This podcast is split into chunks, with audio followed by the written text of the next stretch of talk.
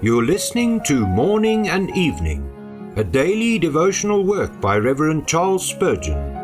This reading is brought to you by the Spurgeon Study Bible, available in the original King James Version or the Christian Standard Bible at spurgeonstudybible.com. Good evening. Today is October the 5th.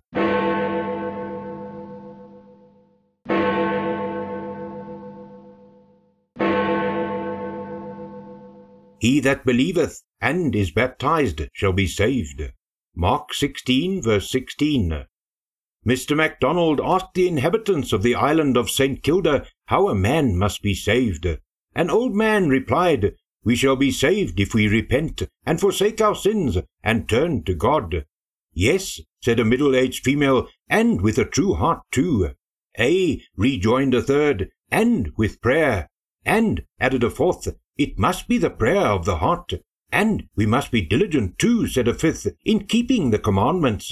Thus, each having contributed his mite, feeling that a very decent creed had been made up, they all looked and listened for the preacher's approbation, but they had aroused his deepest pity. The carnal mind always maps out for itself a way in which self can work and become great, but the Lord's way is quite the reverse. Believing and being baptized are no matters of merit to be gloried in. They are so simple that boasting is excluded and free grace bears the palm.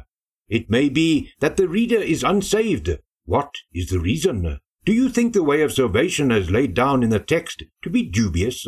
How can that be when God has pledged His own word for its certainty? Do you think it too easy? Why then do you not attend to it? Its ease leaves those without excuse who neglect it.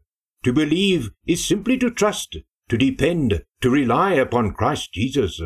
To be baptized is to submit to the ordinance which our Lord fulfilled at Jordan, to which the converted ones submitted at Pentecost, to which the jailer yielded obedience the very night of his conversion.